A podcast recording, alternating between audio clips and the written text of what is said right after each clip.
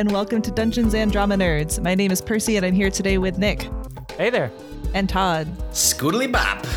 This week, we're here to chat about paranoia in TTRPGs and the way the game Paranoia specifically creates this. Just as a forewarning, this episode requires ultraviolet clearance. If you are a red level troubleshooter or are planning to play Paranoia but are unfamiliar with the GM's handbook, turn back now or you'll risk getting treason stars. We really mean it. Friend Computer will terminate you if you do not have ultraviolet clearance and continue listening to this episode. Okay, cool. Now we can talk. Now we can talk. now that we're among other ultraviolet troubleshooters.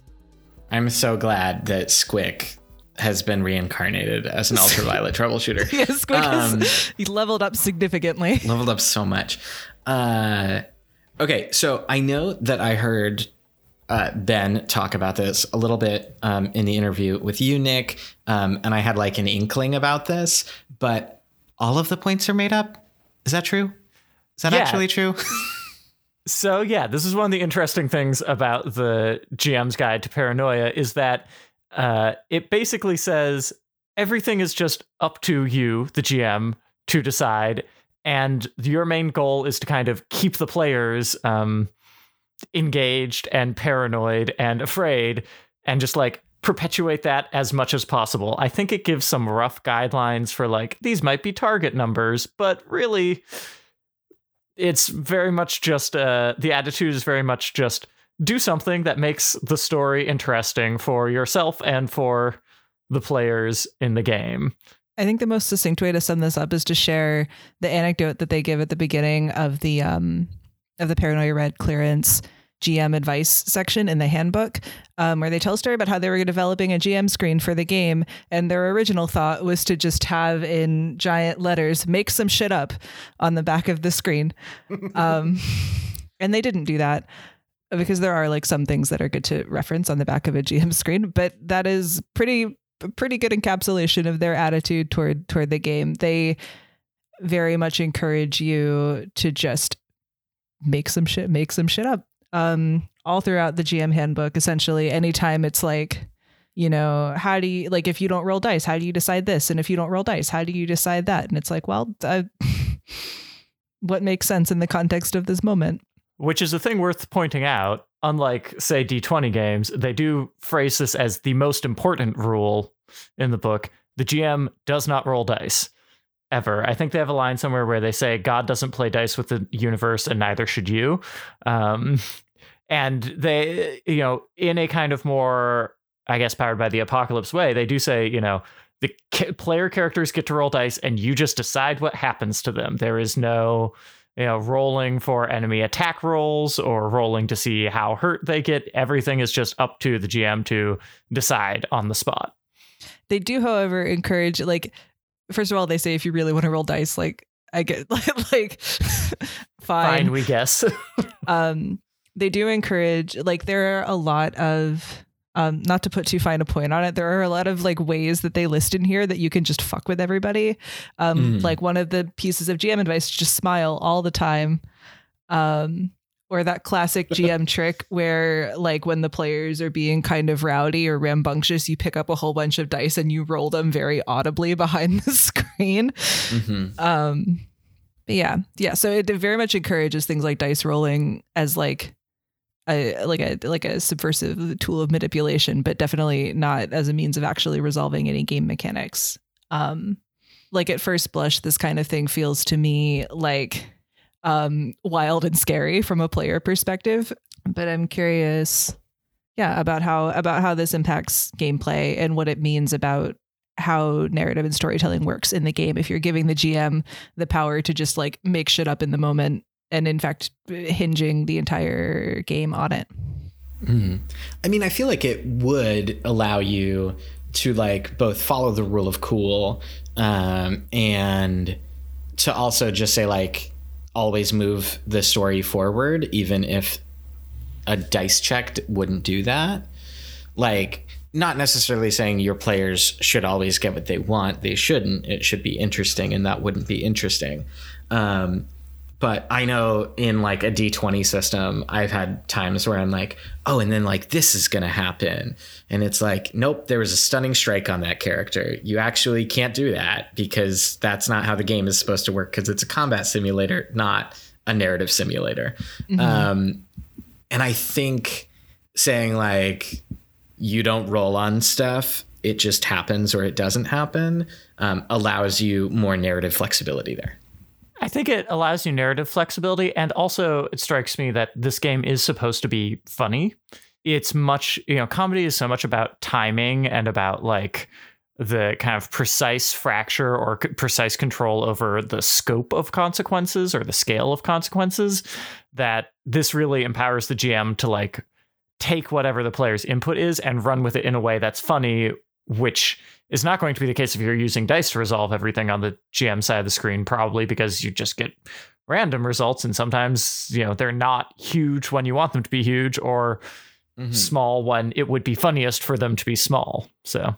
Well, I, I'm thinking back to our episode about 5e and narrative implications of the D20 system and how, like, our big bad um, final fight ended with like a lot of people missing and it was just like really unsatisfying in a bunch of different ways for people. And this is like no just don't you like if someone rolls something and it's crazy like yeah let that happen. And if someone wants to like tie a blender to a jet engine and see if that can make a hoverboard for them and they fail spectacularly you should blow them up. And that's cool. That's fine. Yeah well because i think i think ultimately like the way that paranoia defines the role of the gm is to craft an engaging experience for the players and put the players at the center of the story. And this i think actually does that really really well because it takes away like the gm is encouraged to do stuff that is triggered by something that a player does either like something that they fail at doing that they're attempting to do or something that somebody does to somebody else or rolling it like it's it's all centered on everything is triggered by something the player is doing. Mm-hmm. So it's really making their it's making everything that they do matter in a really significant way and it's letting you tailor the response that the world provides to whatever it is that is happening that the players are doing like to to make the most of, of what that is as opposed to actually you know having a room where they have to meet a DC 12 perception check and they roll like a two. And you're like well I guess I can't like I can't I can't just fudge it. Mm-hmm. um because they rolled so poorly. So I guess they just don't get to see the cool thing. Um paranoia is very much like the cool things are there and you should give them to the players um no matter what. Well the thing I think that it it also does and that the clones and so on help with because the stakes are lower um but that it shares with like powered by the apocalypse games is this ethos that the consequences of the players trying to do something should never be nothing which is a thing i increasingly find frustrating in d20 games. It's like yeah if you try to strap the to uh, like wire the blender into the jet engine you might fail disastrously but then the gm should blow you the heck up you know like mm-hmm. like there should be a consequence as opposed to most d20 games where like if you roll low like percy was just saying the result is usually just like nothing happens and we and nothing changes and that's not mm-hmm. as interesting that doesn't provide as much propellant for the narrative yeah well and even one of the rules in the gm handbook is yes and um, like it quite literally mm. says go read a book about improv, um, which I would not personally recommend anybody do as a person who is used to be really obsessed with improv comedy,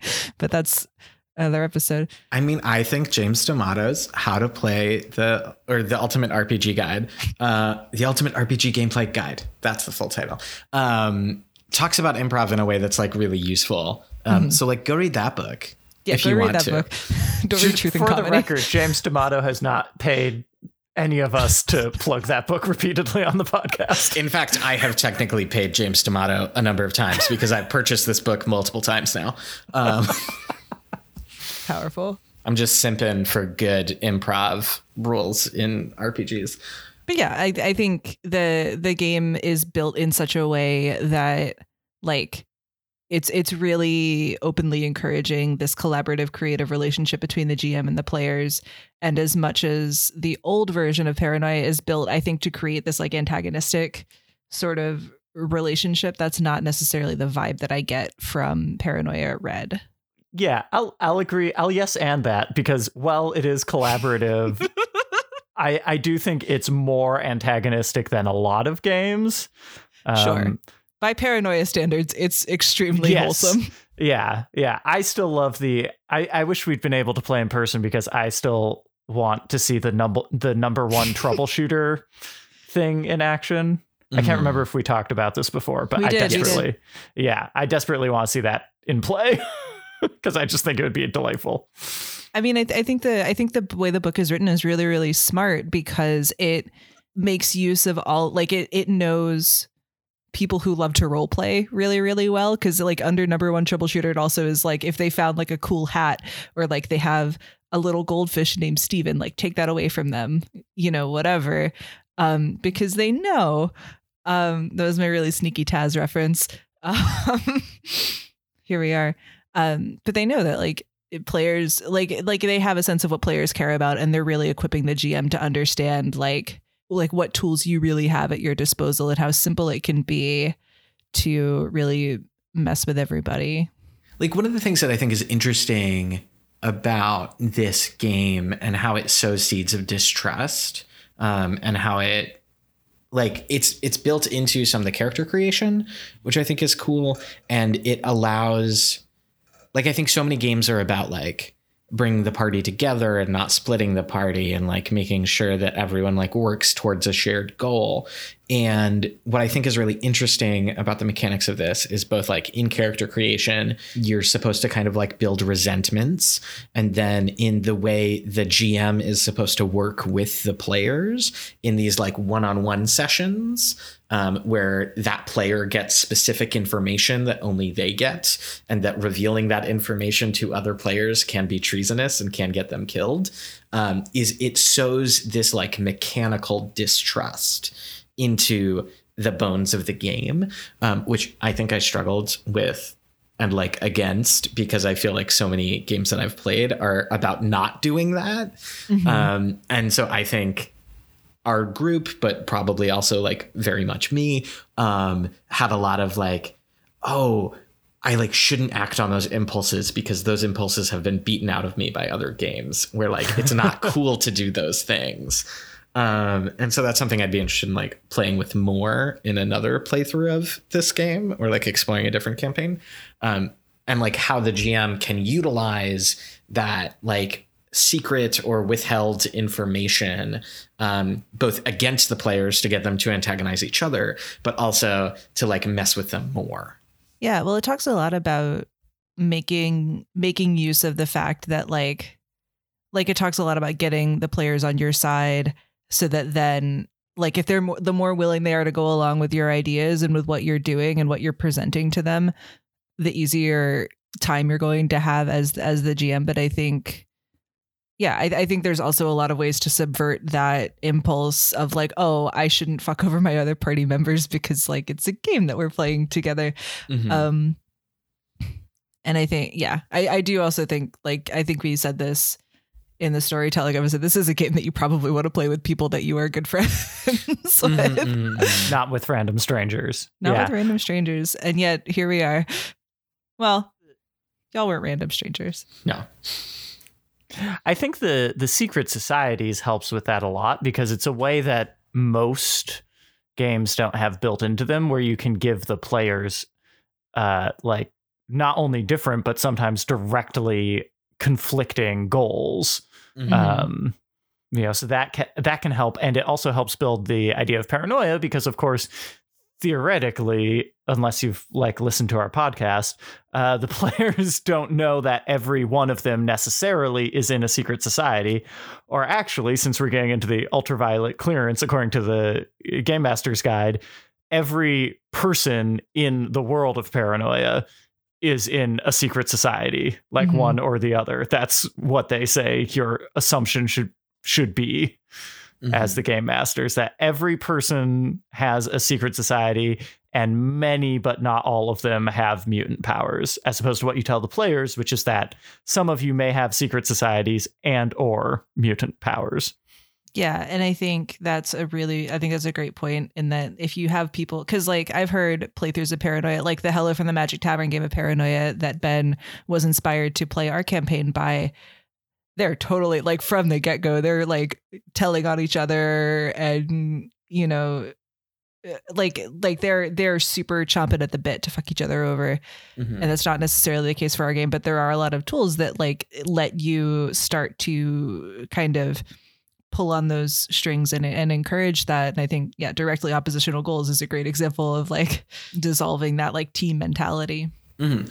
And the the like metagaming aspect of like you know that other that other characters know things that your character doesn't because of how like gameplay works at the table. And so like you know that someone is going to do something and you're not supposed to act on that in a normal game, but in paranoia you can like perk your ears up at like Oh, did you say something about the death leopards? Huh? Huh? You in the Death Leopards? Should I turn you in? Is that what I should do? I can turn you in right now. Mhm. Um, that I think like encourages that style of play. I feel like this is a good segue to a question that I am like ro- have been rolling around since we played the campaign, which is um what is the what is the difference between the GM and friend computer Mm. and the and the roles that they play in the world of paranoia and alpha complex? I mean, I know, um, and we talked about this a little bit in our like narrative mechanics episode, but I know that in the second edition version, they were very clear about like it's your job as the GM to make sure everyone's having a good time, yourself included, and it's friend computer's job to screw these people over. And like having that delineation um uh, and making sure that like anytime that something very bad happens to them it's friend computer's fault. It's not your fault. Um, and trying to have that like remove um, which i think is useful but also has you in this weird like you're my gm you're my friend and also my mortal enemy. Um, sort of a a thing happening in your brain. It's also the difference of it's the GM's job to keep things interesting, and it's theoretically the computer's job to help, but those two goals are in kind of direct conflict. Again, talking about conflicting goals. Like if the computer were actually good, if friend computer were good at what it does, then there would not be a very interesting story to any paranoia game. But that's the GM's role is to make the computer as like sincerely well intentional or, or well intentioned while also being as profoundly harmful as Mhm. possible. And I think that's where a lot of the comedy lies is in driving like right down that center line of super I mean, we can put scare quotes around good, but like Mhm. th- super thinks it's on the side of having good intentions and also like vaporizing people uh, because it's more efficient to vaporize all these clones when they may have been exposed to the death leopards than to like ask questions Mm. And then being like but that's just helpful. Like like now you now you have new bodies and like your leg used to be broken and now it's no longer broken. So like this is a win-win all around. I'm just always fascinated by like gameplay mecha- like because I think we view the GM or MC or DM or whatever as this like omniscient being, but for paranoia to build a separate like omniscient being that is constantly in communication with everybody at the table that is distinct from the GM role is really interesting to me just in terms of like the distinction is that the computer is act- is antagonistic to the players and the GM is just like facilitating that relationship. Um, but I also think it's interesting because our campaign involved um, Dave's, which were which are this it stands for deviant artificially intelligent viruses, which is like a oh glitch. i in the was com- so close I tried to suss it out at one point while we were in in play, and I was like, "Oh, is it this?" And Ben was like, "No." well, he to be fair, he probably would have he probably would have said no even if you were even if you were right. That's true. That's true. Um, but yeah, I like. I think that's a really really cool thing to explore. Is like how much power does the computer really have? And I know that it's treasonous to question how much power the computer has because the computer is all powerful and um so no one tell. Um, but um, yeah, I, I find that really really interesting, and where that line is when you are role playing as the computer, but you are also yourself, like an omniscient, like knows what's going on. Mm-hmm. Well, and aren't the aren't the Daves um, played by other players? Isn't that part of the goal? Is that like um, you kind of pit the players against each other with limited knowledge, and they're trying to like extract information or a favor or something out of uh, the other players. Mm-hmm. Yeah, Yeah. Um, which I think is just like it's interesting and weird, and I think getting to hear people do that at the table was also fun because it was just like a weird new character that was alarming, um, and we like the the person playing them didn't necessarily know all of their motivations. I don't know. It was cool and weird. Yeah, it's baked into into the way that Daves are implemented that another person at the table is playing them, which I think is makes narrative sense um in terms of like the GM is the computer and the computer is afraid of Daves Mhm, and mhm. lacks control over um because that's the biggest thing in like the Dave section of the handbook is like the computer does not like these because it doesn't have control um Mm. control over it.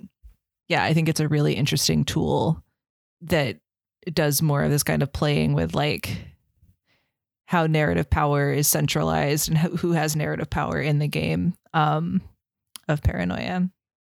And speaking of power, I think that Todd just mentioned something that's really essential to this, to building this sense of paranoia specifically, because something we've been talking about behind the scenes is like, what's the difference between paranoia and horror or terror? Like, like, what are the kind of fine distinctions between those?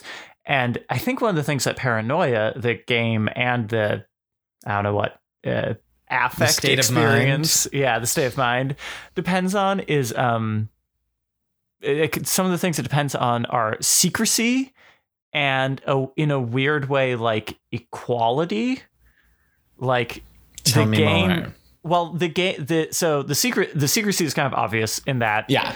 you know you you having a secret and the potential for other people to have secrets is going to affect your actions but then there's also the fact that you're all trying to move toward a goal well none of you have very much c- control over the situation unlike in say uh, dungeons and dragons where like yes, you all have sort of similar amounts of narrative control, but realistically, because of how the like math of the game works, you actually are each sort of superheroes in just adjacent but not overlapping fields usually.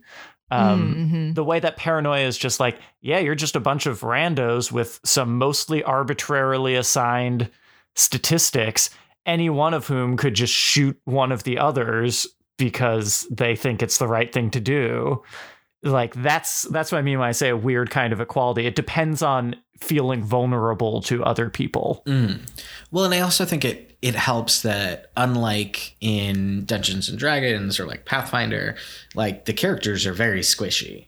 yeah, Like there is not much damage you can take. And in Dungeons and Dragons, it's like, yeah, that guy hit you with his greatsword like 15 times and you're still pretty okay. And this is like someone shot a laser blaster next to you and it blew something else up and you're splattered all over the ground.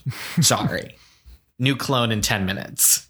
Yeah. Like I feel like weirdly the fact that like paranoia has built a lot of things that lower the stakes of dying makes it a lot easier not only to like take risks but also it makes you more paranoid because like I don't know. Yeah, you're you're extremely squishy.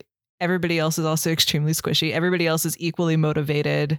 Every leg you might have up on somebody else, um, they also have up on you. And there's definitely the implication that like because I think what you need for paranoia in addition to secrecy is like knowledge and the knowledge that there's knowledge you don't have. And the way paranoia sets things up in such a way that like you know there's stuff that you don't have. You know that there's stuff missing.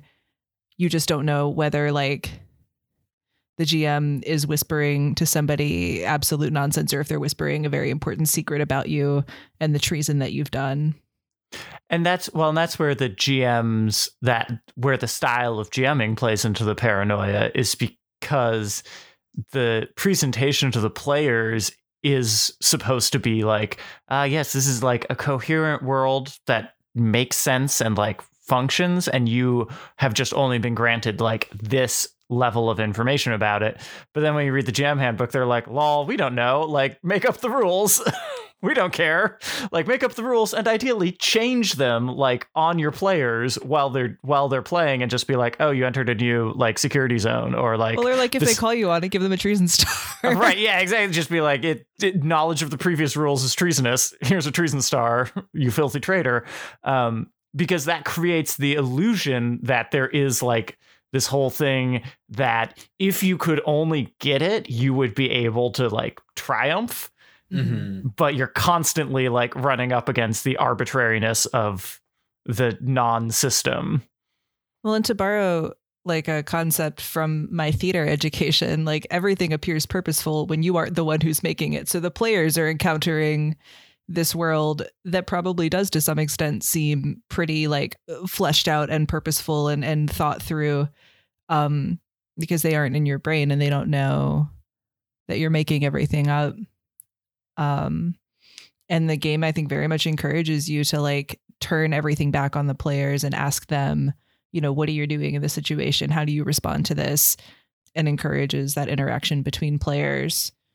Um because i think that's really what's doing almost all of the lifting in this game is is just turning things back on the group and getting the players to to tear each other apart. Mhm. There's another thing that I'm thinking about that I think adds to the the fidgety nature that I think we lost um, in this um, online, not at a table version of it. Um, and so we talked in narrative, uh, you know, possibilities of the mechanics um, about the combat system and how it's like playing bullshit um, Mhm. where like you're bluffing with each other. But another thing that I think we didn't talk about is how quick it's supposed to be, in that like you're supposed to slam a card down in three seconds, and if you don't, you don't get to take an action. And so there's no like, oh, uh, uh, uh, I want to do this. It's like you have to have itchy trig- trigger fingers to get anything done, which keeps you like very like, oh God, what if there's another thing around the corner? Um, And like, oh God, what if I just used my best thing and now I can't use it later? Um, that I when you know inevitably that.